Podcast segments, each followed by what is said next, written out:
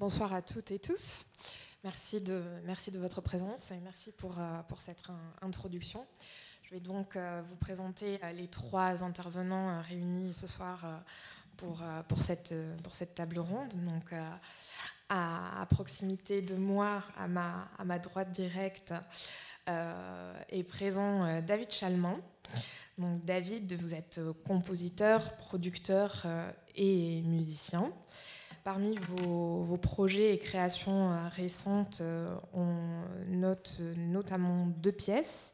Une euh, créée au Festival Variation Nantes, qui se nomme Constellation, qui est une pièce pour, orgue.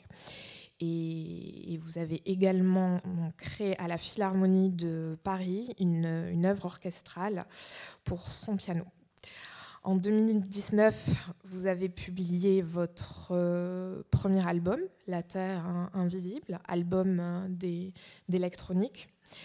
Euh, vous vous produisez régulièrement donc, au sein du Minimalist Dream House Quartet, aux côtés de Katia et Maria Labec et Brise Denner, avec qui vous avez composé Electric Fields. Créé et interprété il y a quelques jours de ça au euh, Disney Hall de Los Angeles euh, avec Barbara Hannigan et, les sœurs Labec.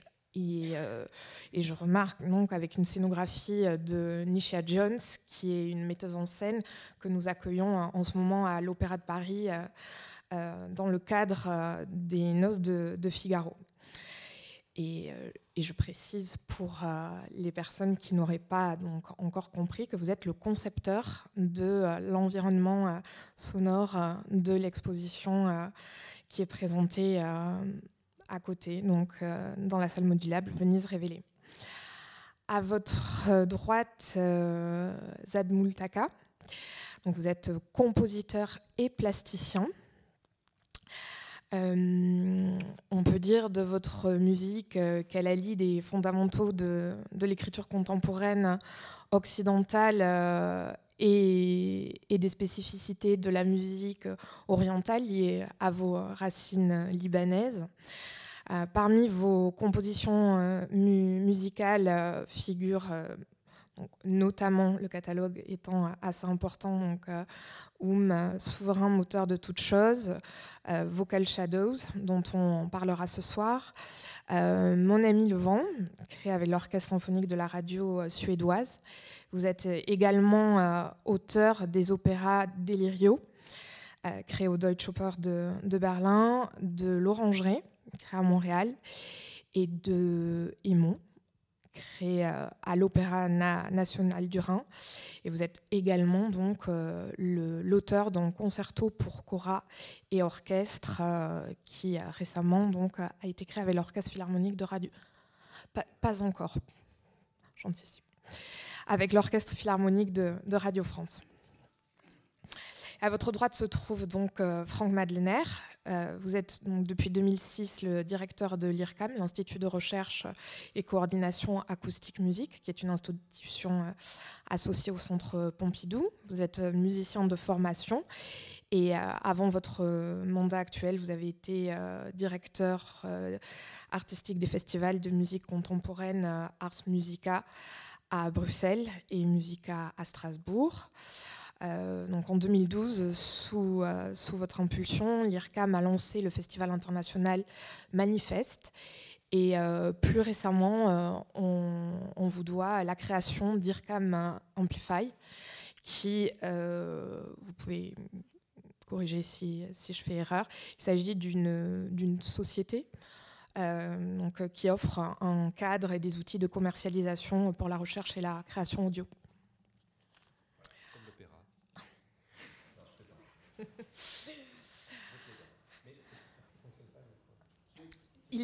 Il, se lance normalement dès que, dès que vous parlez.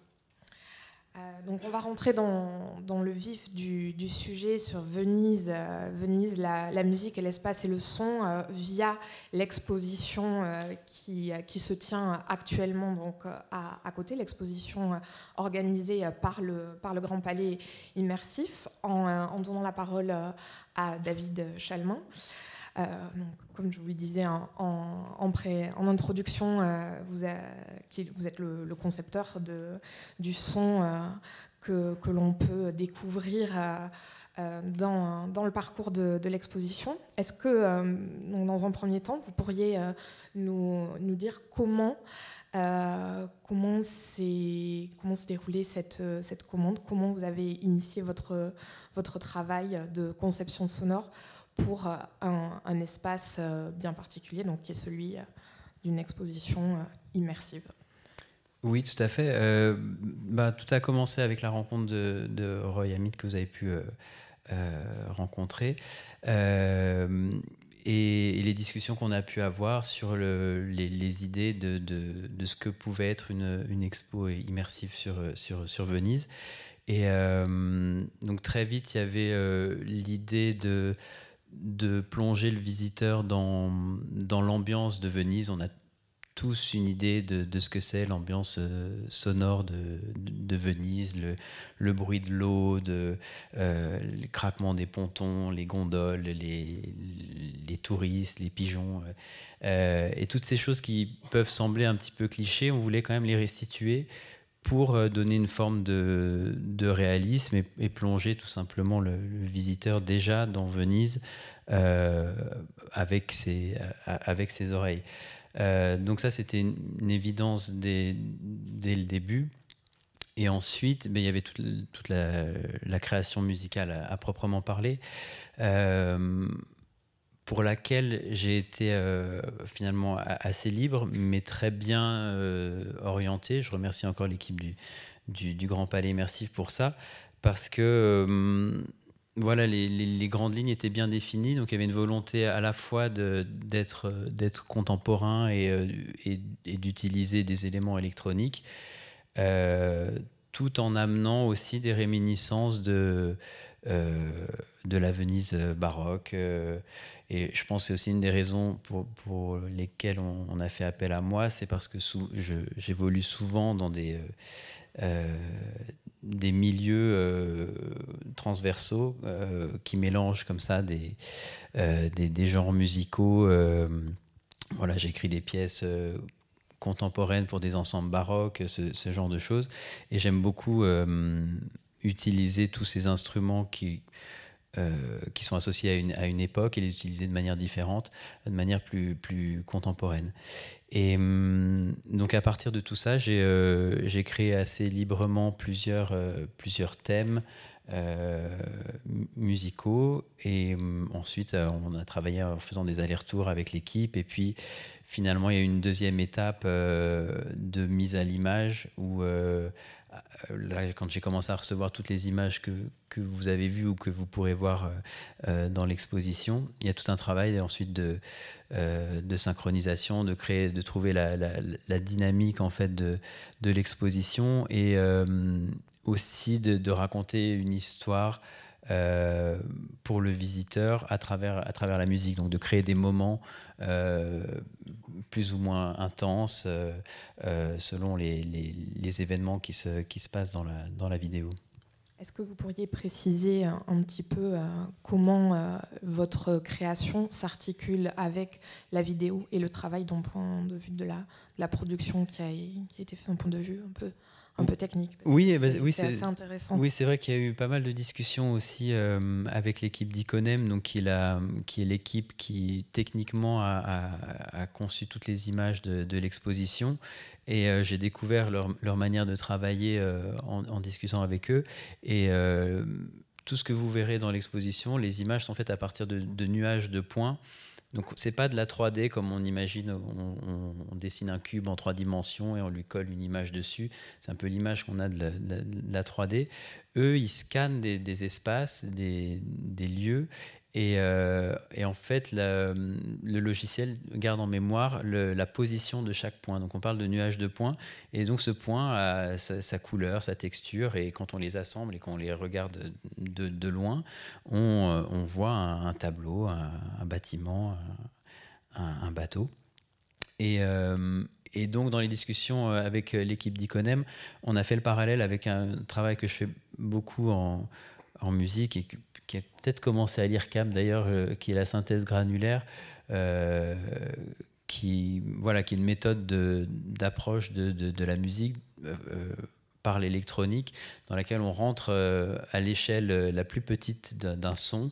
Euh, on va en lire une toute petite parcelle et puis ensuite une toute petite parcelle plus éloignée et on fait des allers-retours comme ça de manière euh, aléatoire, enfin sous certains, sur certaines contraintes.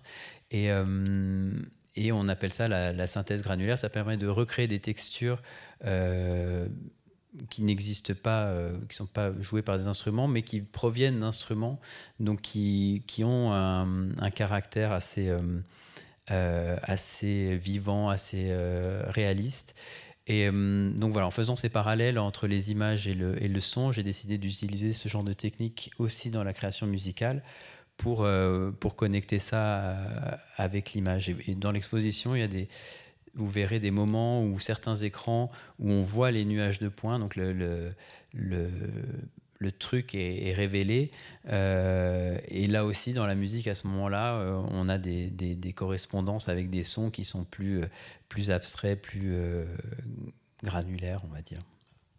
Est-ce que vous pourriez un peu développer votre texture musicale de, façon générale? Quelles sont les, textures qui vous, qui vous intéressent et que vous auriez utilisées pour, pour cette exposition-là?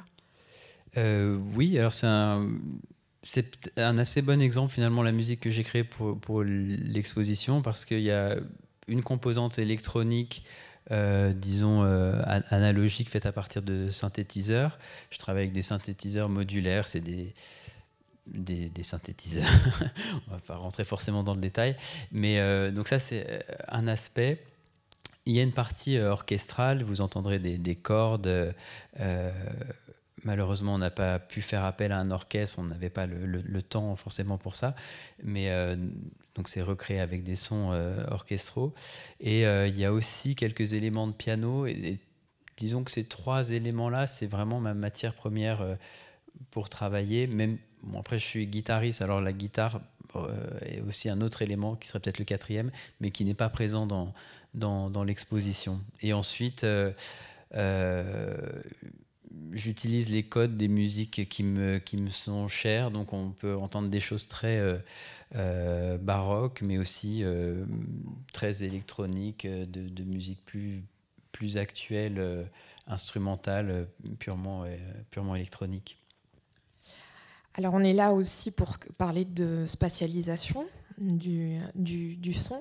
Euh, est-ce que vous pourriez nous, nous, parler un peu de la façon dont votre partition occupe l'espace et euh, comment a-t-elle été conçue pour, euh, pour en fait la, pour l'habiter?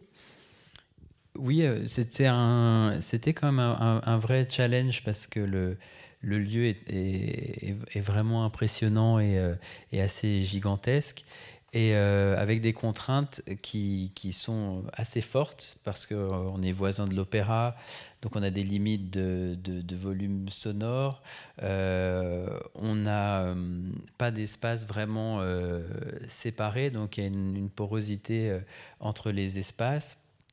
Et c'est un immense lieu euh, en béton, donc il y a une certaine réverbération. Il y a, il y a déjà, c'est déjà un espace qui est, qui est très vivant euh, acoustiquement.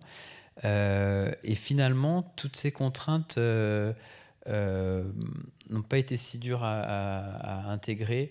au contraire, je pense que ça a guidé un peu le, le travail. En fait, on, on a développé l'idée que les, les musiques étaient, devaient être compatibles parce qu'elles on peut les, les entendre. Euh, c'est-à-dire quand on est dans la grande pièce, euh, la grande salle finale de l'exposition, on entend, on peut entendre au loin certaines autres musiques de, de, l'exposition. Donc il fallait qu'il y ait une, euh, une compatibilité harmonique et, et, sonore. Donc j'ai travaillé là-dessus et finalement je me suis retrouvé à la fin à travailler sur, on va dire, trois grandes pièces principales qui, euh, qui se superposent finalement. On peut les écouter on peut quasiment les écouter ensemble à un niveau équivalent et il y a une forme d'harmonie. On a ensuite fait des, des, courbes de volume pour que voilà, le moment dynamique le plus fort de la grande salle euh, soit sur un moment plus calme de la salle triangle qui est, euh, qui est à quelques mètres de là. Et euh, donc, donc, donc, finalement, toutes les, les, ouais, les contraintes n'ont pas été si, si difficiles à, à intégrer. Très bien. Alors, vous, vous parliez, euh, vous, avez, vous, avez, mentionné le mot de, réver, de réverbération. Et euh, c'est un, un, phénomène que, que l'on rencontre euh, dans différents lieux et architectures vénitiennes. donc, on va, on va partir donc, à Venise, du côté de la, place Saint-Marc. Saint, Saint et, euh, et, remonter euh, dans le, temps et dans l'histoire euh, de la basilique donc San, Marco et, et des, gens qui ont contribué donc à, à, sa, renommée, qui étaient donc des, des, archi, des architectes et des, musiciens. Donc là, on est vraiment dans, l'époque euh, à la jonction de la, Renaissance et, euh, du baroque, avec notamment un, compositeur. Donc on pourrait penser spontanément à, Monte, à Monteverdi, bien évidemment, qui a été maître, maître de chapelle. Mais euh, on va essayer de, on va s'intéresser à un autre compositeur qui est donc Giovanni Gabrielli euh, donc, qui est né en 1557 et qui est, euh, qui est décédé donc, en 1612, qui est, qui est un musicien donc, au carrefour euh, de, deux époques artistiques majeures, qui sont la, la Renaissance et, et l'époque baroque. Donc, la Renaissance caractérisée par l'écriture polyphonique, notamment de l'école franco-flamande, dont l'un des représentants majeurs à Venise a été Adrian euh, Villert, qui été auteur d'œuvres vocales à double chœur. Donc il s'agit d'un modèle dont Gabrielli va se souvenir. Et, euh, et, à partir de là, donc, il va, il va innover euh, et, et, créer des, dialogues entre des masses chorales et des alternances donc, de voix, d'instruments, euh, qui, euh, qui, amèneront donc euh, au, style, au style baroque. donc, cette, cette, technique se, est possible grâce à l'architecture de la, basilique Saint-Marc, où vous voyez euh, la, en bout de nef qui sépare la nef de la sacristie, du cœur liturgique, un, jubé qui est, est, un panneau euh, donc, euh, à, jouer, de part et d'autre duquel se situent des, euh, se situent des tribunes, des tribunes et où étaient notamment donc positionnés les, les chœurs tels que nous les avons dans cette cette œuvre de, de Canaletto. Je, me tourne vers, vous, Franck euh, Madler. Est-ce que vous pouvez euh, nous parler de, du double cœur Oui, vous m'entendez Là, je parle dans le micro, mais je pense qu'il faut. C'est peut-être le la, chute. Voilà. Ça va mieux comme ça. Voilà. Donc, je suis très heureux de parler de musique ancienne. parce que finalement, c'est une musique absolument euh, liée, la musique de, des Gabrielli, donc l'oncle et le neveu, et, quand même, euh, notamment les symphonies sacrailles, ont été pensées pour ce lieu, c'est-à-dire de jouer cette espèce de choris spezzati, donc les chœurs euh, séparés, divisés, avec des appels comme ça qui se. Donc c'est une écriture. On peut on peut considérer, je pense, les musiciens sont là pour le dire, que l'espace permet de mieux lire une musique, c'est-à-dire elle aère et elle permet dans une densité polyphonique de trouver son chemin. Et là, précisément, ce qui est magnifique dans, dans l'écriture in situ, c'est une écriture qui tire parti de l'architecture, qui la dramatise, qui l'utilise au maximum. Et c'est très frappant dans la production d'Andrea et de, Giovanni Gabrielli, mais également beaucoup plus tard, dans ce qu'a pu faire, alors là je fais un saut dans le, c'est digne de Odyssée de l'espace, Stravinsky, parce que finalement l'histoire de Venise, c'est une succession incroyable de, de musique, de musiciens, jusqu'à Nono notamment, et, Stravinsky avait pensé, Requiem Canticles, enfin il a pensé aussi à, à, San Marco comme lieu pour sa propre musique. Voilà. Alors évidemment, après, euh, on peut dire que ces musiques sont liées au lieu. Comment est-ce qu'on les reprend quand elles sont jouées, quand elles sont jouées à Sainte, quand Philippe Hervègue, par exemple, enfin, quand d'autres ensembles euh, les jouent? Euh, C'est une vraie question. Donc il y a une vraie question de transposer la chose dans des lieux contemporains, comment on le fait. Et à ce moment-là, peut-être, peut-être, là je prends mon chapeau, je ne sais pas comment on dit, technologique, la technique peut aider à reconstituer. Donc l'artifice peut retrouver quelque chose qui était inscrit dans l'architecture. Et dans le cadre de cette euh, spatialisation euh, des, des voix, on l'a constaté lors des reconstitutions, il y a des effets dynamiques et de nuances qui se, qui se mettent en, en place. Vous pouvez expliquer un peu ces, ces phénomènes avant tout, je pense quand, quand un compositeur, mais ils sont là les compositeurs, quand un compositeur écrit, il, y a, y a, y a un espace symbolique, l'espace de la partition, il y a l'espace, euh, il y a l'imaginaire, et puis il y a le lieu euh, dans lequel euh, l'œuvre va être créée. Et je pense que les, trois choses forment une tresse et vont commencer à, à, travailler ensemble. nous, on sépare comme ça dans l'exposé, mais en réalité, ça, ça travaille ensemble. là, pour, les, pour les grandes polyphonies qui sont luxuriantes, qui sont, qui sont immenses, il y a des effets antiphoniques qui sont très clairs, et puis il y a des effets subtils qui peuvent se faire dans des conduits entre les voix. Voilà. Alors je ne sais pas si on peut entendre un extrait. On va écouter un extrait. Voilà. C'est une symphonie sacrée, je crois. Symphonie, sacrée de Carboni.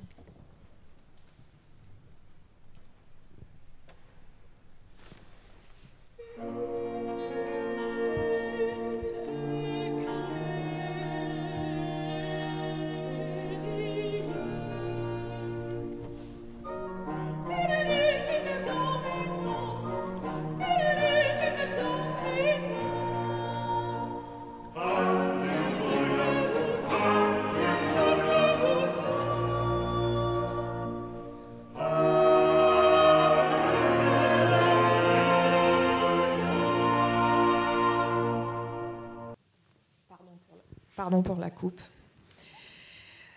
Euh, on, va, on va faire un bond euh, dans le temps. On, arrive... Vous permettez que une chose qui, est frappante, puisque bon, Venise, on est envahi par l'image. Quand vous êtes à Venise, vous êtes envahi par les pigeons, par les touristes, par l'image. Mais c'est une ville. Mort à Venise n'a aucun sens. C'est la vie à Venise. C'est une ville profondément euh, musical avant que la croûte euh, post-romantique n'ait apposé son, crépuscule. C'est une ville qui est vibrante, qui a quand même inventé à la fois des éléments de musique sacrée et de musique profane, et de mêler d'ailleurs les deux. Je pense euh, à Monteverdi, les Vêpres de la Vierge, mais il y a aussi Monteverdi, Tancred, qui a été, je crois, dans mon souvenir, créé à Venise, et puis le retour d'Ulysse épopée. Donc euh, il y, a eu ce développement de l'opéra, donc de la musique sacrée, de la musique instrumentale. Les premières tablatures de lutte sont à Venise et le développement de la musique vocale sacrée. Et cette espèce d'interpénétration qui est incroyable, qui est à peu près euh, unique, euh, qui s'est passée voilà, au tournant de, la Renaissance et, de l'époque baroque à Venise et qui s'est développée et poussée. Et puis qu'on peut trouver aussi ce mélange de profane et de sacré, ça se retrouve entre, disons, comment on passe d'une Assomption à une Vénus. Hein, ça traverse, ce sont des figures qui traversent la peinture italienne. Et tout ça, c'est Venise. Voilà, c'est ça et pas la mort. Donc, euh, il y a eu un film qui a compromis l'affaire, qui par ailleurs est magnifique.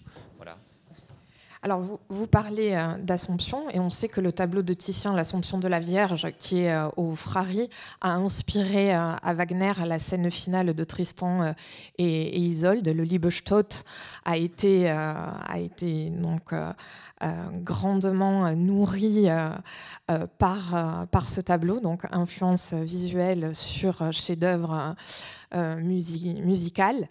Et euh, donc, on parle de, Wagner, donc on n'en est pas très loin avec euh, Franz Liszt, donc compositeur essentiel du, du, 19e siècle, pianiste. Et Franz Liszt donc, fait plusieurs voyages en, Italie. Il connaît Venise. Il y séjourne avec Richard Wagner, son, son, gendre et la femme de celui-ci, donc sa fille, Cosima.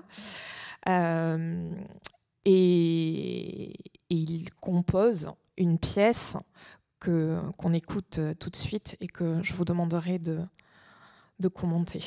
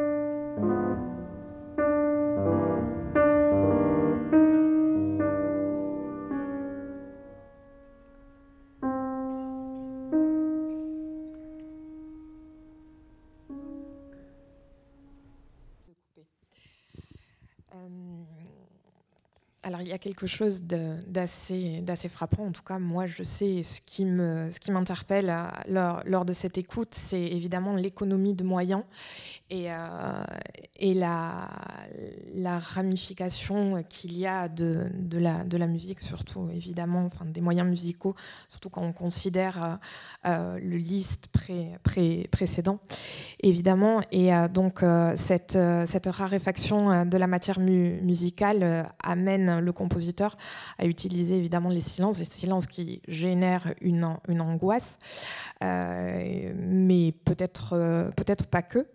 Comment euh, les, silences, qui sont évidemment un, un élément majeur dans l'expérience sensorielle de la ville de, Venise. qu'est-ce, que, qu'est-ce que vous souhaitez dire de ça Zad, surtout, on, je sais, donc le, le morceau s'intitule La, la lugubre gondole. Euh, on, écoutera un peu, un peu après euh, une pièce euh, qui vous a été inspirée d'un poème de, de, Rilke où il est également question d'une, d'une gondole et du paysage sonore dans lequel elle, elle s'inscrit. Mais donc dans un premier temps, quoi dire de, de ces silences euh, bah, déjà, moi, je trouve que cette pièce est très proche justement euh, du film de, de Mort à Venise, dans, son atmosphère, dans cette lenteur aussi euh, du début, cette, gondole qui, n'arrive jamais à destination. Enfin, il y a quelque chose comme ça. Et contrairement à Franck, moi, je trouve que c'est quand même très proche de Venise. C'est-à-dire, en fait, oui, on a une longue discussion. En fait, en fait quand je, je suis arrivé à Venise la première fois, j'avais 19 ans j'ai eu un choc énorme, mais totalement inversé. En fait, euh, j'avais envie de fuir. J'ai pas supporté la ville. En fait, j'avais quelque chose de, fantasmé de, de, de, Venise. Bon, déjà, je trouvais que la basilique euh, Saint-Marco était trop petite. C'est tout, tout trapu. Et le campanile trop grand. Et bon, ça, c'est pour l'anecdote. Mais, euh, mais j'ai senti une lourdeur dans cette ville terrible. Et je sentais qu'il y avait un décalage absolu entre son aspect extérieur, euh, ces touristes, ces gens qui, euh, qui, rient, qui rigolent, qui mangent des pizzas, qui, euh, et, il suffit de se balader le soir. et Venise, il n'y a plus personne.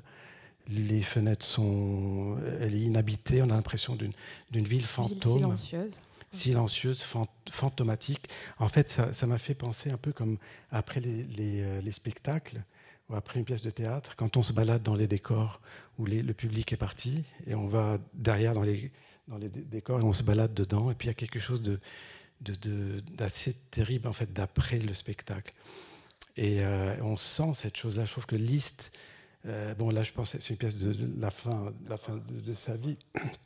Il s'était assagi, et devenu euh, moine, prêtre, voilà l'abbé.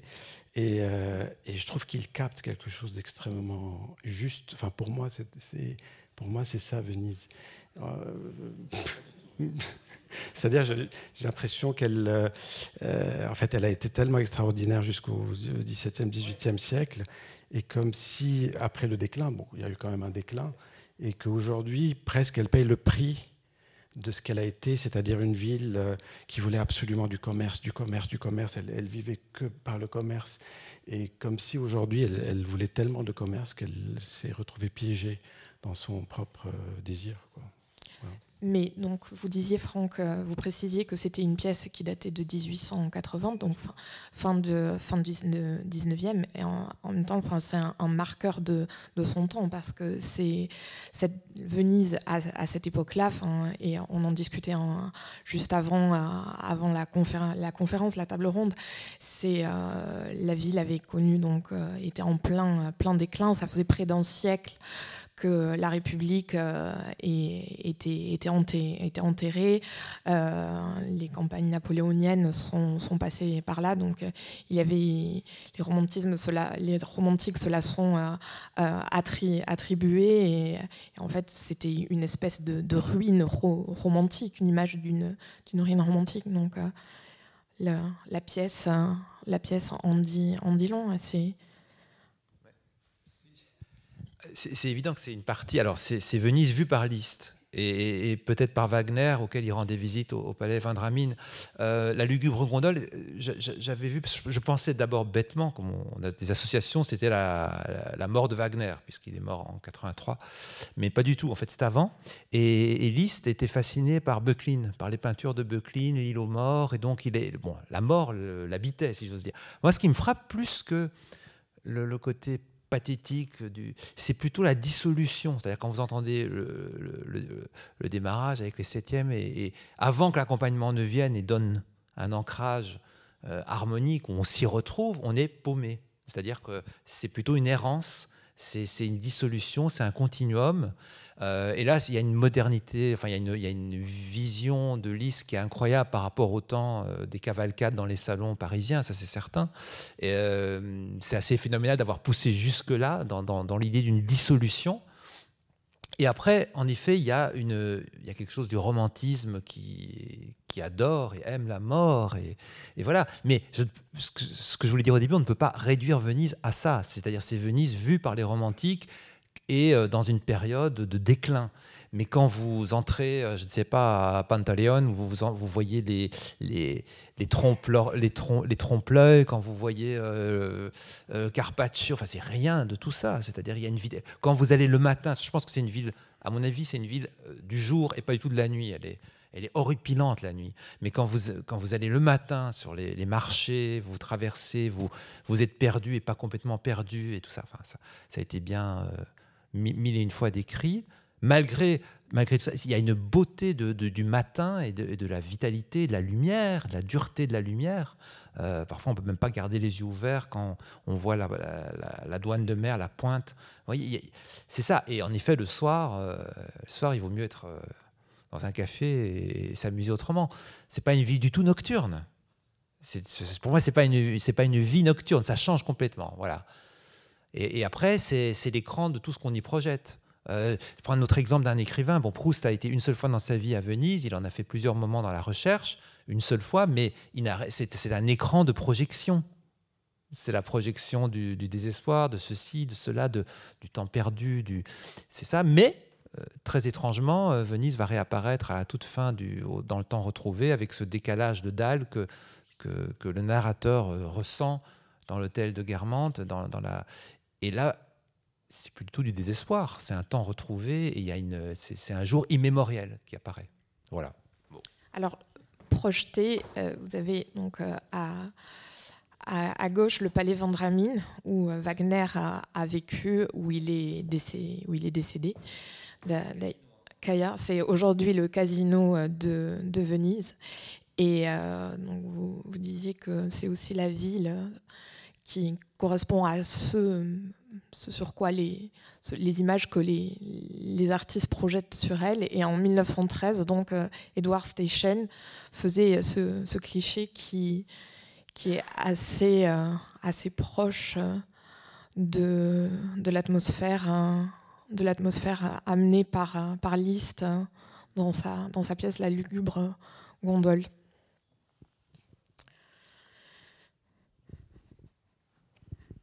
Je mentionnais euh, euh, il y a quelques instants euh, une pièce ZAD que vous aviez, donc, qui date de, 2016, Pas en bruit, et qui, à laquelle donc, vous avez associé. La pièce a été, a été composée d'après le poème de, de Rilke.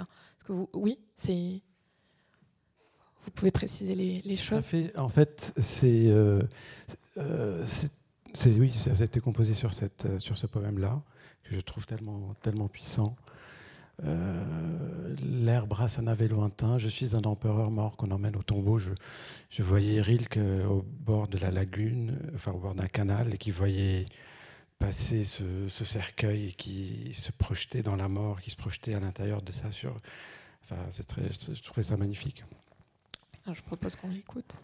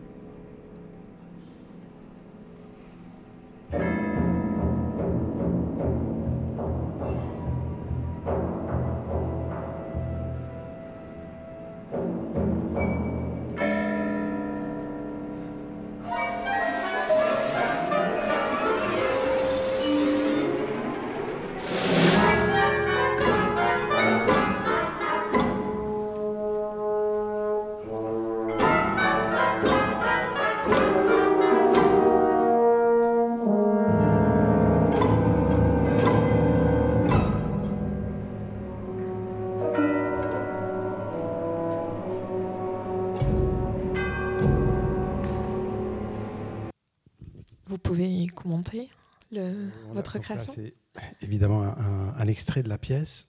Et euh, euh, c'est pareil, c'est une espèce de, Je voulais créer un sentiment, le sentiment que j'ai euh, quand je suis à Venise, dans cette espèce de, suspension comme ça, de, quelque chose qui, où le temps, il y a une dilatation du temps, il y a un rapport au temps qui est vraiment très, très spécial.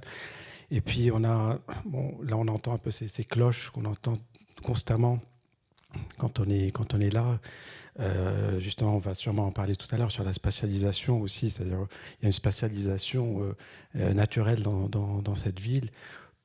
évidemment, toute ville italienne ou même enfin, toute ville chrétienne avec les cloches, on a ce sentiment-là, mais là c'est encore plus accentué dans, Venise. Et là, je fais chanter l'orchestre, c'est-à-dire que ceux qui, jouent, je, voulais qu'ils aient une euh, que leur, en jouant, c'est-à-dire qu'ils utilisent aussi leur voix, qu'ils fassent partie de, comme si eux-mêmes ils se mettaient à chanter pour ce cortège qui, passait. Donc le chœur qu'on entend qui est un peu caché, qui est au lointain, en fait c'est des musiciens qui, euh, qui chantent, qui jouent en même temps. Vous, parlez du son des, cloches qui est omniprésent à, Venise, qui est, on peut le dire, enveloppant et qui est très lié à cette idée de spatialisation, puisque en fait, il est vraiment en, quatre, dimensions, si on peut dire. On est complètement, complètement immergé, on se retrouve dans un espace sonore vraiment donc en, englobant. Et votre, évocation euh, de, ce, de ce phénomène euh, n'est pas sans rappeler euh, celle que Luigi Nono, donc grande figure vénitienne et musicale du XXe siècle, faisait. on, va, écouter un extrait d'une interview de Luigi Nono avant de, de parler notamment de son œuvre Prométhéo.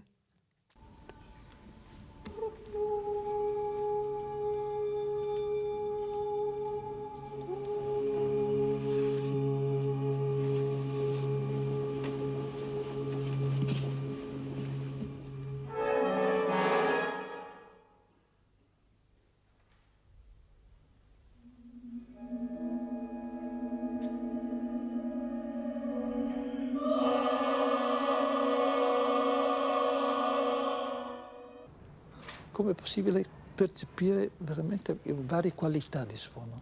Questo è fondamentale per me parlare della qualità, non tanto della sostanza del suono. Tipi di suoni, tipi di arrivo, di partenza, come si sente questa specie di ostinato di una sirena, lontanissima che continua.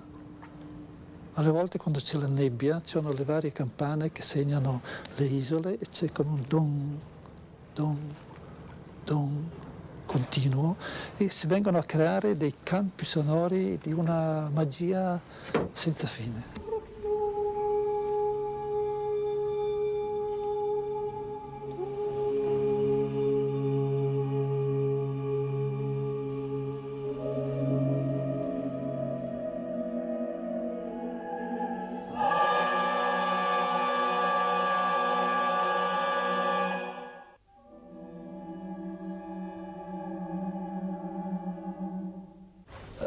Sento parlare di forme o di strutture che si vengono date, si vengono determinare, istintivamente sono contro.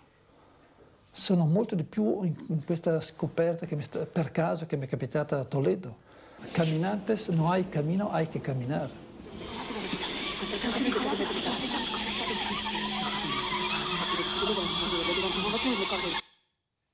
Caminantes, no hay camino, hay que caminar. Je, traduis pour ceux qui ne parleraient pas espagnol. Donc, euh, marcheur, il n'y a pas de chemin, de parcours précis, mais euh, il suffit de. Vous n'avez qu'à marcher. Il suffit de, marcher.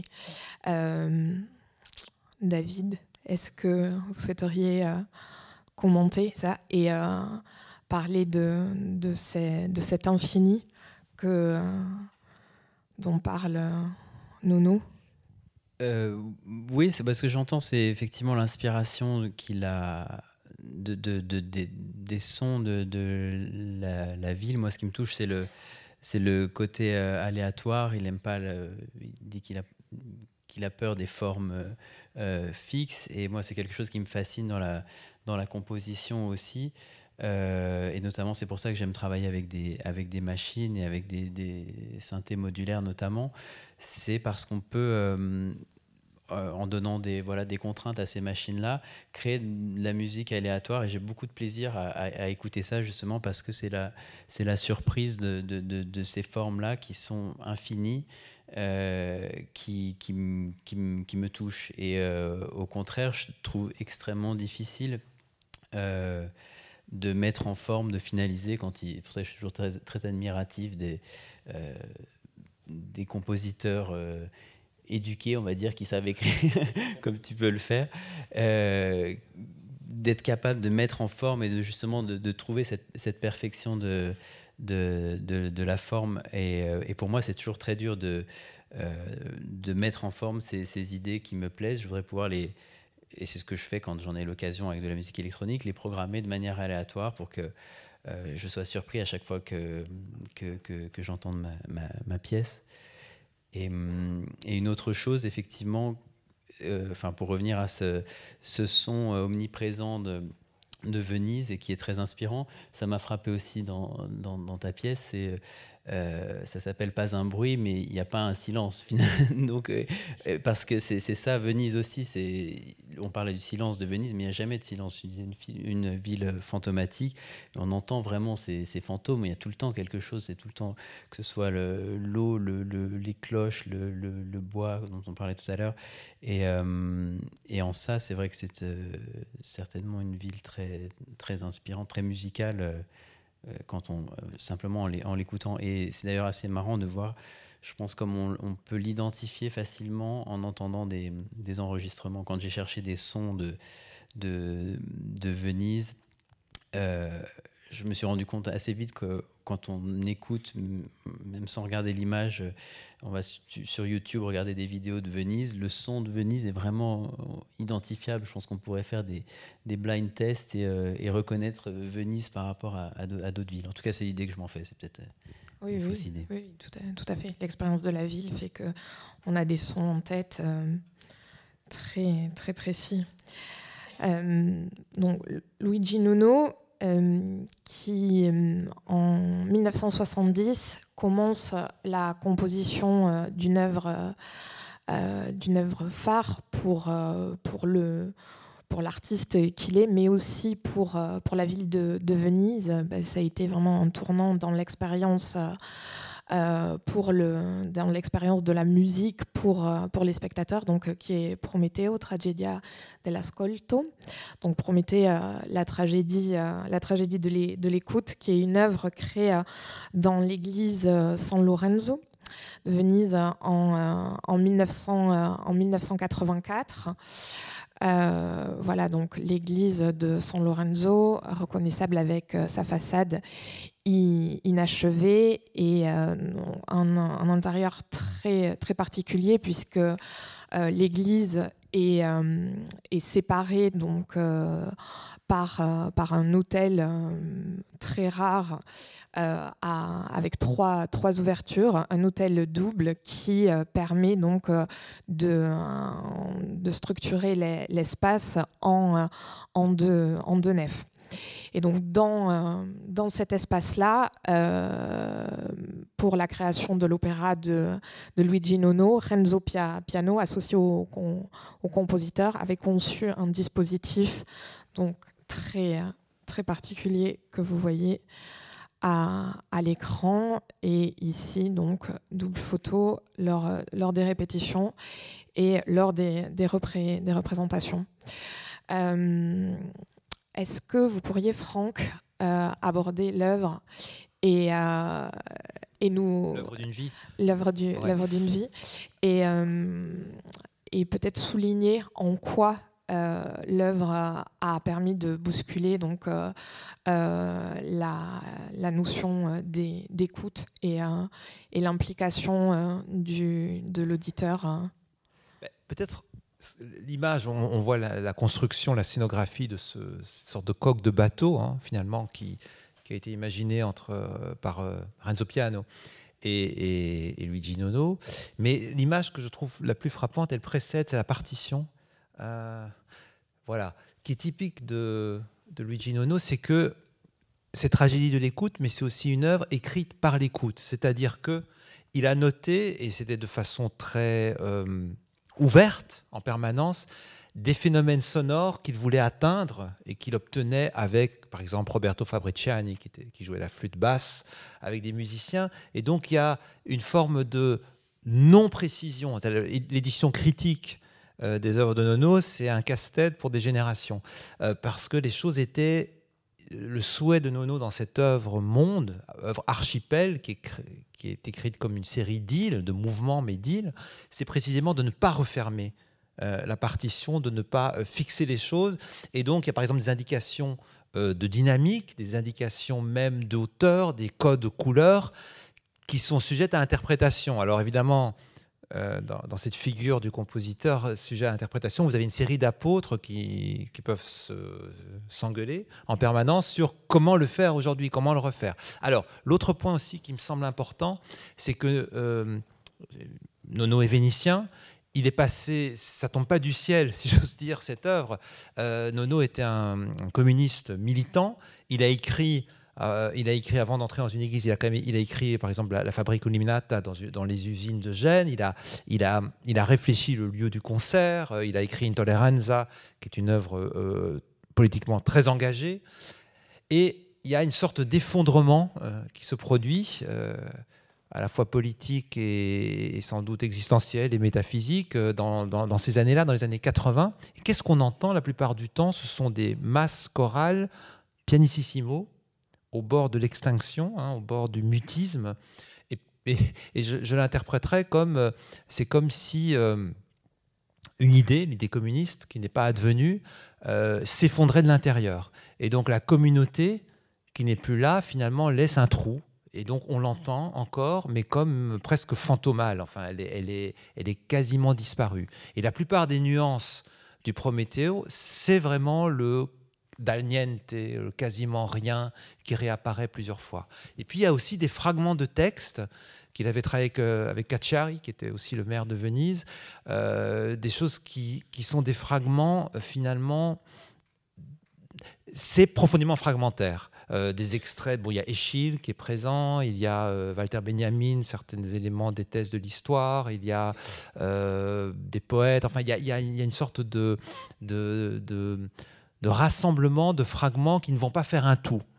Et donc, c'est comme si finalement cette utopie, cette idée d'un monde nouveau est brisée. Alors, ça dure, c'est une œuvre longue qui, et qui qui finalement requiert, elle repose totalement sur notre perception. La tragédie de l'écoute, c'est qu'elle dépend de l'écoute, c'est qu'elle dépend de l'oreille. Si vous êtes, euh, euh, vous n'allez pas être pris euh, par l'œuvre. C'est-à-dire qu'il faut une sorte de disponibilité. Elle ne s'impose pas. C'est l'inverse finalement de ce qu'a pu faire Stockhausen. Ce C'est pas une œuvre qui va s'imposer, qui va vous asséner quelque chose elle demande presque une sorte de, confiance ou de, foi en, dans le phénomène qui va advenir. Alors on peut l'avoir ou pas l'avoir. Et dernier point, et là moi je pense que ça rejoint un peu ce qu'on s'est dit, c'est à la fois italien et c'est aussi, je trouve, très allemand. Euh, cette œuvre a été écrite euh, à Freiburg, enfin l'électronique, ça s'est fait à, Freiburg, dans la forêt noire. Il y a, ça sonne très forêt noire et pas que vénitien.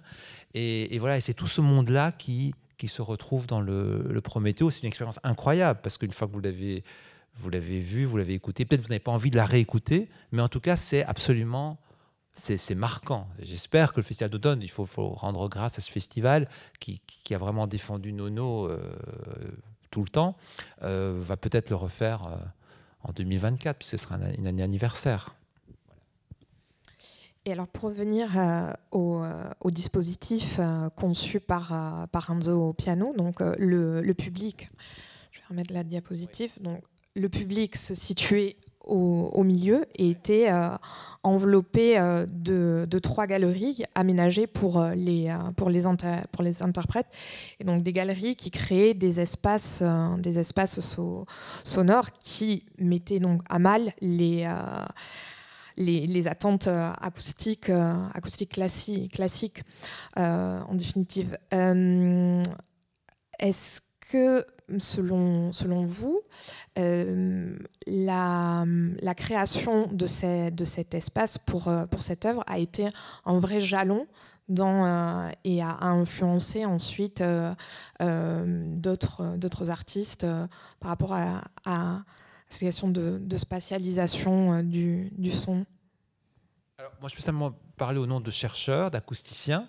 Euh, qui m'ont dit que c'est un jalon absolument incroyable. C'est-à-dire que c'est quelque chose, c'est une, une expérience extrême euh, qui n'a jamais été tentée avant, qui a été bon, qui, peut se retrouver ensuite. Il y a des avatars de tout ça, mais c'est vraiment un élément. Donc cette idée, cette représentation d'une immersion, mais qui est extrêmement douce qui ne s'impose pas et qui demande qu'on aille chercher avec notre oreille, qui est très capable de le faire, euh, des éléments discrets, fins et parfois des continuités et certains mouvements avec le halorphone notamment, qui est le, mouvement de spatialisation, c'est un, c'est prototype. Voilà, ça a le caractère d'un prototype et qui, a marqué donc des, ingénieurs son qui ont, pu assister alors je ne sais pas, ce n'est pas mon histoire, mais qui, qui, ont pu assister à, à la création ou aux reprises, ont tous été marqués par cette expérience.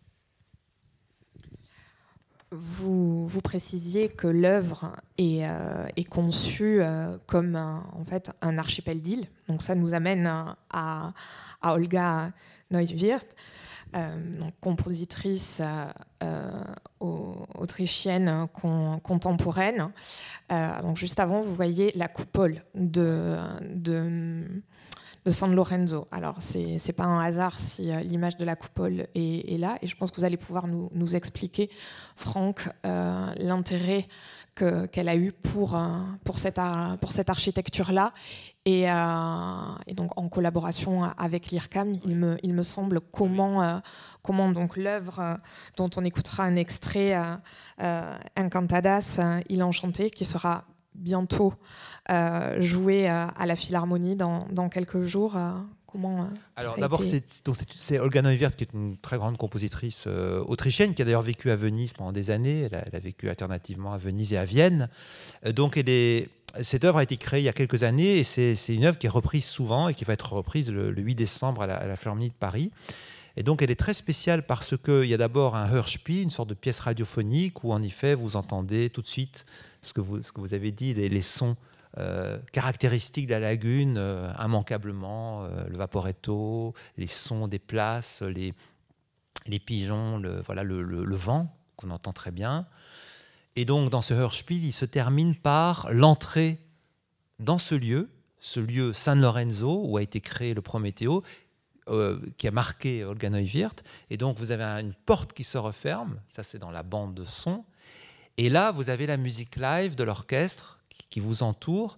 Et vous êtes, vous, public, littéralement dans l'acoustique de San Lorenzo. Donc, ce qu'a demandé Olga Neuwirth aux, aux, ingénieurs euh, de l'IRCAM, c'est de prendre l'acoustique d'un lieu, en l'occurrence San Lorenzo. Donc, grosso modo, chaque lieu a sa signature. Celui-ci en a une, euh, la chapelle Sixtine en a une, une pyramide en a une. Euh, tout lieu à son acoustique, c'est-à-dire que tout lieu répond au son. Et comment on prend une acoustique d'un lieu? Ben, On émet, on fait, on fait plusieurs impulsions sonores et on mesure la réponse de la salle.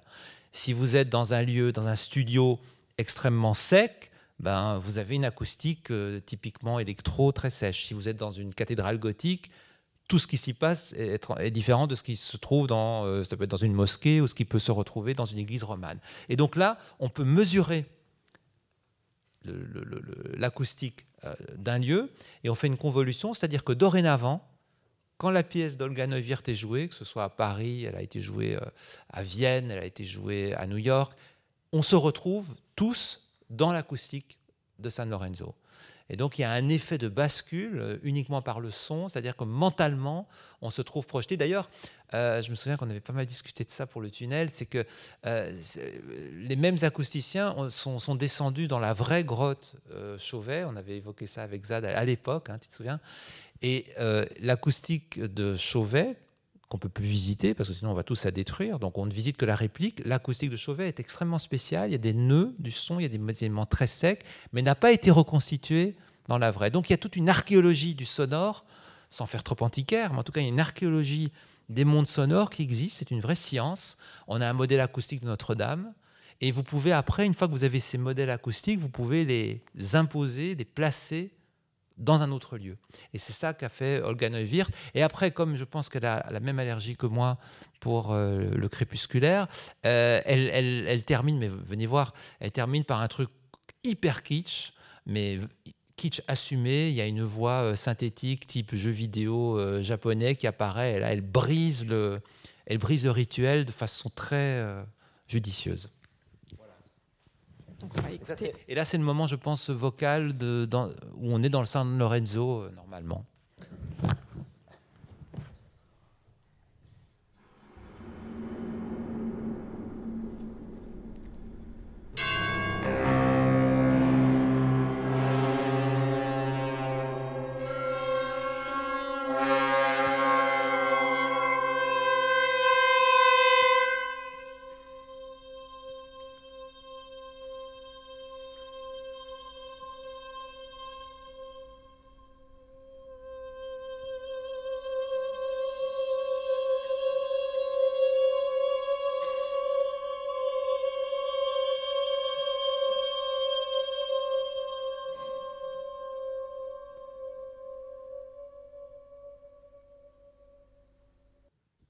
Zad, David, est-ce que vous souhaiteriez réagir sur cette, sur cette écoute? Ce qu'on disait, parce que moi j'étais à la création, et on ne se rend pas du tout compte de la, de la spatialisation, du son, de la, de la reverb, tu voulais dire? Oui, parce qu'en fait, euh, c'est la déceptivité, comme on, comme on, dit sur certaines chaînes. Donc, on, est dans la, la, déceptivité parce que vous ne pouvez. En fait, ce qu'il faudrait avoir ici, un jour, c'est un dôme ambisonique, c'est-à-dire que le, le, dôme ambisonique, c'est un système de diffusion où cette expérience dont je vous ai parlé, se retrouver dans le lieu, peut se réaliser. Parce que le dôme ambisonique, c'est un système de couronne de haut-parleurs, comme ça, avec un zénith. Et c'est quoi l'ambisonique Vous pouvez l'avoir aussi euh, dans un casque, euh, le système binaural. Vous devez savoir que vos deux oreilles reçoivent la vitesse, la vitesse et l'intensité du son à des vitesses avec des différences et le timbre. Et le binaural, c'est un système, et l'ambisonique aussi, c'est un système qui est le plus proche de l'écoute naturelle. Le stéréo est une convention c'est le binaural qui est le plus naturel. Donc vous pouvez vous retrouver euh, sur une canopée, vous pouvez vous retrouver dans un... Vous, êtes littéralement euh, projeté dans la scène. Ici, on ne peut pas le faire. Donc l'idéal, c'est de, l'écouter ou au casque, comme font parfois les radios, ils diffusent en, binaural, ou alors, euh, alors on n'a pas tout ça à domicile, mais d'avoir un dôme de haut-parleurs qui, qui, qui, donne vraiment cette impression de... de oui, d'immersion et du fait que... Alors, il y a une autre grande nouvelle qui est absolument géniale du son par rapport à, l'œil, c'est qu'en fait, toutes les, nos, disons, les, configurations physiques sont différentes. Et si on était vraiment des puristes, on devrait, il n'y a que des écoutes individuelles. Parce que dans l'écoute intervient la forme, la hauteur, la position des oreilles. Donc, trouver une convention commune pour tout le monde, c'est très compliqué. On doit tenir compte de l'effet du transfert et du mouvement de la tête de chacun. Voilà.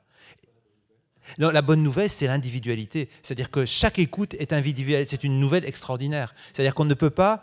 C'est-à-dire que le, marché, euh, par exemple, qui fabrique pas mal au niveau euh, on n'a pas encore trouvé la solution. C'est un peu dommage, mais il va la trouver par rapport à, l'écoute. Qui chacun a une écoute propre, qui est liée à sa physiologie, qui est liée. C'est vraiment une, affaire physiologique. Alors après, on va trouver une convention. Et, d'ailleurs, ce qui est absolument euh, terrible dans le, jeu vidéo, dans la VR, etc., c'est que le son est totalement en deçà, et le, le, monde sonore qui est créé est tout à fait en deçà du monde visuel, lorsqu'il est bien, ce qui n'est pas toujours le cas, du monde visuel qui est créé. Voilà. Donc, pour bien l'écouter, vous venez le 8 décembre euh, à la Philharmonie de Paris. Donc c'est une œuvre qui dure 55 minutes et il y a tout ce voyage euh, depuis la lagune jusqu'à cette, euh, jusqu'à cette San Lorenzo et ça se termine par les voix de synthèse très IA et très, pour le coup, jeux vidéo et, voilà. David, vous souhaitiez intervenir? Oui, c'est vrai qu'on est vraiment pas loin d'y arriver sur le, sur le, justement le binaural sur mesure parce qu'en fait euh, maintenant, les, intelligences artificielles sont capables de, de, calculer. En fait, très vite, on aura, avec notre Face ID euh, qui nous scanne déjà le visage, ils pourront calculer effectivement comment notre visage euh, interfère avec les, le son qu'on écoute. Et du coup, l'algorithme qui nous fait entendre en binaural, enfin, c'est ce qu'est en train de faire Apple et puis Dolby Atmos. Enfin, c'est vraiment tout ce qui est en train de se, se jouer maintenant. J'imagine que j'ai dit le mot, euh, le, vilain mot pour l'IRCAM. c'est pas du tout un vilain mot. Enfin, on n'est pas dans un salon techno, mais euh, c'est pas du tout un vilain mot. C'est simplement, il y a, aussi l'effet marketing. C'est exactement comme sur le métavers. Il y a l'effet marketing qui maintenant existe, c'est-à-dire qu'on dit que il va falloir passer par des studios, il va falloir passer par ce format, par un format unique. Il n'y a pas un format unique. il y a le format objet qui se développe, il y a plein de choses qui se développent, euh, mais c'est certain. Et, et euh, l'IA aide beaucoup, c'est-à-dire qu'on peut très bien configurer, individualiser les, mesures qu'on prend.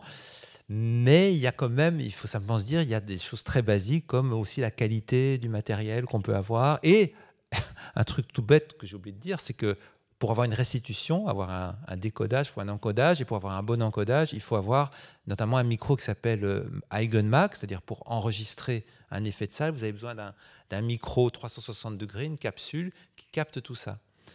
Donc, il y a dans, euh, et on fait, on, fait, on fait ça aussi tous, dans, la, dans, tout ce qu'on raconte sur l'IA, on oublie simplement et très souvent de dire tout le processus pour y arriver. Hein. Même l'apprentissage automatique, l'apprentissage machine, ça signifie que l'humain doit assister à la machine quand il est, non, quand il est supervisé pour la notation.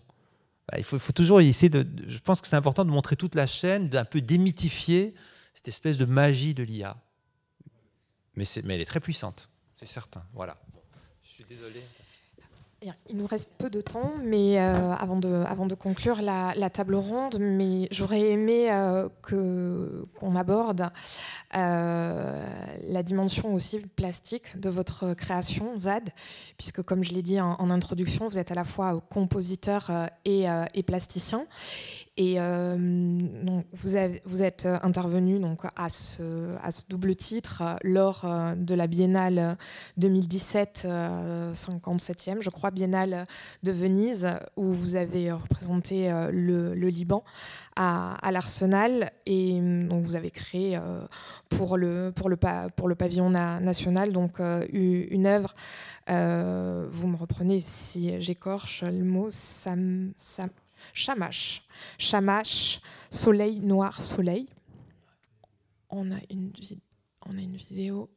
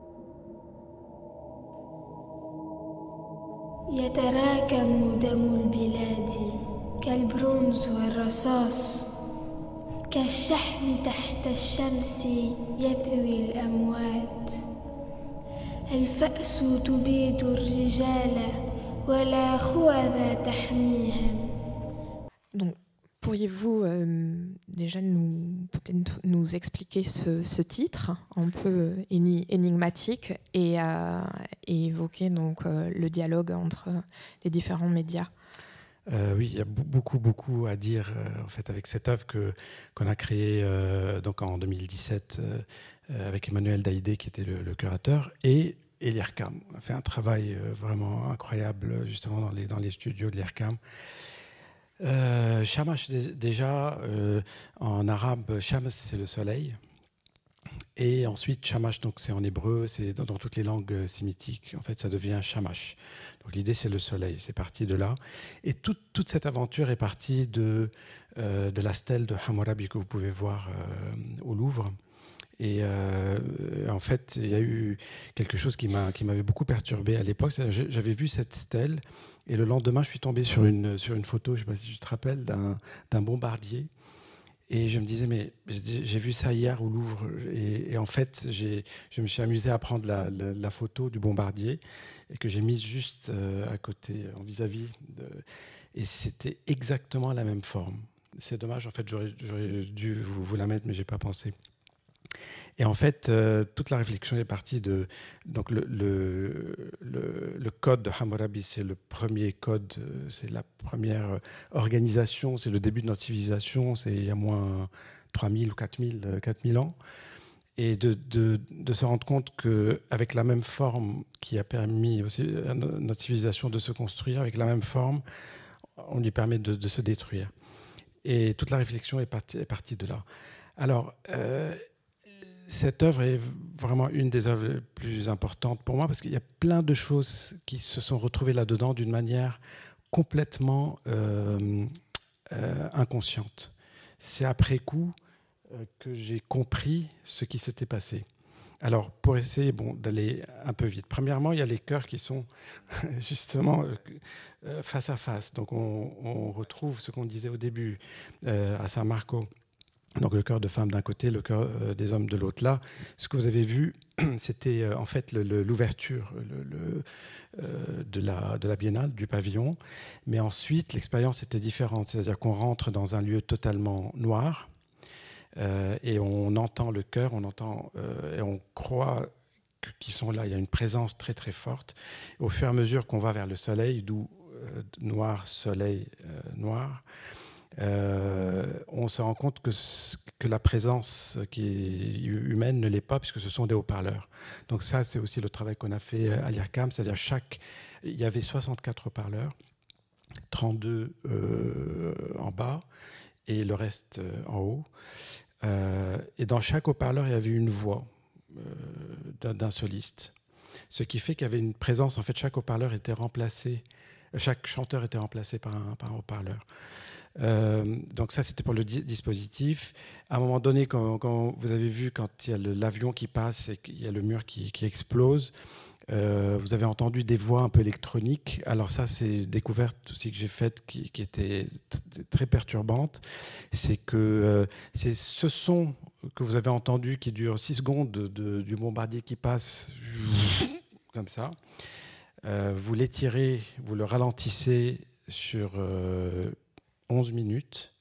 Et il y a des voix qui surgissent, euh, donc comme les voix des morts euh, là-dedans. C'est un cœur céleste absolument incroyable. Donc c'est aussi se dire que peut-être dans le cœur de la violence, il y a un chant, peut-être salvateur. Il y avait cette, idée aussi qui pour moi était très importante. D'ailleurs, cette chose-là vient de d'une expérience aussi qu'on a travaillé avec l'ERCAM sur l'œuvre Oum que vous avez cité au début. Euh, voilà. Et donc, ça, c'est l'aspect euh, sonore. Euh, le visuel, donc ce que vous avez vu au tout début avec ce grand mur, c'est, ce sont des, pièces de monnaie qui viennent du Liban. Et c'est 150 000 pièces de monnaie actuelles. D'ailleurs, j'ai eu beaucoup de problèmes avec la douane parce que j'avais pas du tout pensé que. j'ai failli aller en prison, mais j'étais sauvé par, par le régisseur de franco-italien du pavillon. Et euh, parce qu'il y a une, caisse de, de, 500 kilos qui est arrivée avec des, pièces de monnaie libanaise. On se sont dit, mais c'est quoi cette affaire? C'est une longue histoire. Vous étiez en Italie après, donc. Euh. Euh, oui, voilà, oui. Et, et donc, c'est un mur qui est fait avec ces 150 pièces de 1000 pièces de, monnaie. je me suis rendu compte aussi après d'où c'est venu, parce que j'ai mis beaucoup, beaucoup de temps avant de trouver la forme. Euh, je ne savais pas quelle forme j'allais avoir. Et à un moment donné, en cherchant, je me retrouve avec une. Euh, vous l'avez vu comme un. Euh, comme un plan archéologique d'une cité ou d'une ville détruite, ancienne, et comme si on, on la regardait d'en haut. là aussi, je me suis rendu compte plus tard que un, deux Noëls avant la Biennale, ou un Noël avant, je ne sais plus, J'étais euh, à minuit euh, dans San, Marco, parce que c'est, on peut y aller pour la, pour la messe de minuit. Et j'étais assis à, euh, donc à minuit moins 5, je regardais. On était dans la pénombre un peu, il y avait des petites lumières. Et j'étais dans cette réflexion que comment c'est possible que le Christ qui a pris, qui, qui, était dans le, dans le dénuement, dans, comment ça se fait que petit à petit le christianisme a construit avec tant d'or et tant d'argent et tant de, choses euh, qui brillent, alors que c'était le, tout le contraire euh, au départ. Et, euh, et, à minuit pile, il y a eu la lumière dans, dans San Marco. Et là, c'était un éblouissement absolument extraordinaire. C'était un soleil qui était dans San, Marco à minuit. C'était extraordinaire. Là, j'ai compris pourquoi, en fait, c'est cet or. Quoi. Il y avait quelque chose d'absolument incroyable. Et je crois qu'il y a quelque chose qui est relié à cette expérience-là, mais qui était vraiment dans, dans l'inconscience. Et une fois que j'ai vu le mur, c'est un grand mur, donc de 150 mètres carrés, où je me suis dit, ah oui, d'accord, ça, ça, vient de là. Euh, le dernier élément, c'est celui de, de, cet engin que vous, que vous, voyez, qui reprend donc cette idée de euh, Hammurabi et du code euh, civilisationneur, je ne sais pas si, on peut dire ça. Euh, et donc c'est un, un moteur d'un bombardier. Que j'ai trouvé en Angleterre, au nord de, l'Angleterre, qui pèse 2 tonnes et qui, qui fait à peu près 6-7 mètres, 7 mètres de, de haut. Donc, d'où aussi les difficultés. Un Libanais qui vient à Venise avec de, la monnaie libanaise et un bombardier, c'était un peu. et, et donc, j'ai oui, c'est une marche. Et donc ça a été érigé comme ça, comme, euh, comme un symbole euh, aussi de, de, de, la violence. Le texte que vous entendez à la fin, c'est un texte pareil, je suis tombé dessus complètement. Euh, en fait, c'était par hasard, mais c'est aussi Emmanuel Daïdé qui me l'avait. il m'avait mis le, doigt dessus. et en le lisant, je croyais que c'était un, texte écrit aujourd'hui euh, sur ce qui se passe à Alep, euh, ce qui se passait à Alep euh, il y, a trois ans sur la. Et en fait, c'est un texte qui date d'il y a 3000 ans. Et rien n'a changé. C'est d'une modernité absolument extraordinaire. je l'avais enregistré donc par des, par des voix d'enfants exprès. Donc là, on ne s'en rend pas compte, mais le, la voix à, la fin du cycle, parce que c'est un cycle de 12 minutes en fait, vient de l'intérieur du, du, bombardier. Je l'avais enregistré en italien, euh, en anglais, en français, en arabe, et je pensais que ça allait faire. Euh, et finalement, je ne laissais que l'arabe, parce que les gens euh, vivaient quelque chose de, très intense au niveau de, de l'émotion, qu'ils me disaient, mais on a l'impression de comprendre, pourtant ce n'est pas notre langue, on comprend ce que cet enfant dit. Du coup, j'ai j'ai coupé le, du sens euh, premier. Et puis à un moment donné, vous voyez, il y a ces cicatrices euh, sur, le, sur le mur qui est après l'explosion normalement. Là, dans le montage, c'est un peu différent, mais ça ne respecte pas tout à fait le cycle. Mais il y a cette espèce de, de, le cœur du début qu'on entend qui est assez, euh, qui est très monodique. après l'explosion, il se fragmente. L'idée, c'était aussi que la bombe est tombée dans la langue et que la langue s'est fragmentée aussi, elle s'est explosée aussi. Ça, ça vient des euh, lexiques que vous voyez, euh, le lexique du sumérien, parce que j'ai regardé, euh, on a quelques, quelques lexiques et on voit ces mots qui sont explosés en fait. Et, c'est l'idée que qu'est-ce qui reste de ces civilisations et qu'est-ce qui va rester de la nôtre aussi. Donc, c'est un peu toutes ces, toutes ces idées-là. Je crois qu'il est l'heure de conclure cette, cette table ronde. Euh, même si nous n'aurons pas le temps de vous écouter, Zad, j'aimerais finir sur une image, euh, non pas de, non pas de votre œuvre, euh, mais d'une d'une installation de James Lee Bayard qui a été présenté lors d'un événement collatéral euh, de la Biennale de Venise 2019 et euh, qui a été donc euh, présenté par une fondation dont le nom m'échappe. Je peut-être. Van Harens. Voilà, qui est une fondation belge, et qui vous, qui vous a donc, qui vous avait commissionné une, une pièce sonore qui était qui miroir avec, voilà qui était qui était en miroir de, de cette installation euh, de, de James Lee euh, Bayards qui, euh, de façon fortuite, je pense, mais renvoie aux ors de San Marco et à l'expérience très forte que vous nous avez décrite. Oui, en fait, Van Halens, Walter Van Halens avait vu Shamash. Et c'est à, à, partir de Shamash qu'il a fait le lien avec cette œuvre-là. Et c'est comme ça. voilà. Et d'ailleurs, c'est une œuvre aussi qu'on a travaillé avec l'IRCAM. Pas d'image pendant 46 secondes, c'est pas grave.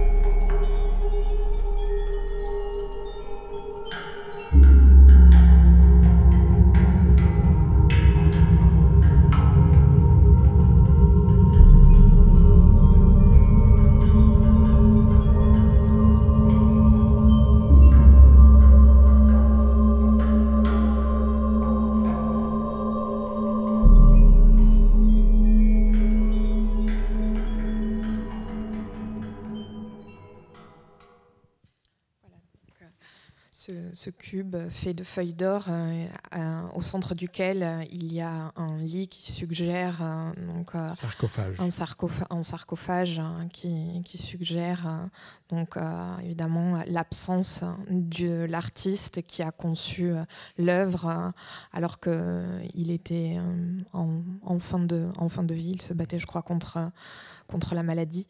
Donc peut-être deux, mots sur votre, euh, euh, votre création en dialogue en fait, Je suis euh, parti vraiment de, de, de, l'imaginaire de James Lee Byers, de sa, de sa vie, de tout ce qu'il. et lui était omnubilé par le, par le souffle, par. C'était quelqu'un de très mystique, de très spirituel. Il avait un rapport aussi à l'Égypte, très très fort à l'Égypte antique. Et j'ai voulu faire un chœur, un chœur de, qui, qui, soit fait sans la voix, en fait. C'était ça l'idée, donc qu'avec du, du souffle. Et donc c'est ce qu'on entend au début. Ça, c'est l'élément principal qui est au centre du, dispositif, juste en face du, sarcophage. Euh, et euh, derrière la nef, donc au lointain, il y a des voix qu'on entend un peu vers la fin qui surgissent. Euh, c'est des haut-parleurs cachés. Donc, et pareil, j'aime beaucoup travailler sur cette absence-présence. Et d'ailleurs, elle marche bien avec le propos de James Libas, parce que ce que vous venez de dire sur cette il on a l'impression qu'il est là, mais il n'est pas là. Enfin, euh, et en même temps, il est là. Donc, euh, et donc ce cœur, on, croit qu'il y a un cœur qui est caché derrière le. Il y a beaucoup de gens qui m'ont demandé, mais, mais ils chantent, ils sont là toute la journée ou comment ils font Ils se reposent. Donc il y a ça. Et, je, finis là-dessus. Euh, vous avez entendu cette espèce de, de, métal comme ça, donc ça, évidemment, ça vient de Venise aussi, parce que c'est les cloches. À Venise, il n'y a que des cloches fêlées et, euh, qui sont euh, magnifiques. Et ça vient d'une expérience que j'ai vécue euh, incroyable. Un soir, en fermant le pavillon, donc Chamache, pour venir à Chamache, j'étais assis sur un banc sur, au bord de, de l'eau de l'Arsenal. Et à 7 heures du soir, il y a les cloches qui sonnaient partout. Et là, c'est un lieu où vraiment on entend, on entend tout, Venise. Il y avait des cloches partout, partout, et les oiseaux et tout ça qui se mélangeait. Et, euh, vers la fin des, cloches, il y a eu donc la, la, la, mort des cloches, on va dire. Il restait deux cloches, que deux cloches, qui allaient en diminuendo. Et il y en avait une à droite, une à gauche, et qui sonnaient, mais vraiment ça faisait tonk, tonk, tonk, tonk, tonk, tonk, tonk, tonk, tonk, tonk, tonk, tonk, comme ça. Une, une espèce de stéréo absolument extraordinaire et ça, ça partait comme ça. C'est une expérience très très forte. Donc je l'ai reproduite pas aussi bien, mais euh, dans, dans l'œuvre où les cloches, en fait, ils tapent d'un côté à l'autre quand on est face au sarcophage. Très bien. On va finir sur cette belle impression. Merci beaucoup à, tous les trois d'être venus et d'avoir partagé euh, vos, savoirs euh, et, euh, et, expériences avec nous ce, soir. Et, donc je rappelle que votre création, David, est évidemment écoutable. L'expérience peut s'en faire dans le cadre de l'exposition Venise révélée juste à côté. Merci beaucoup.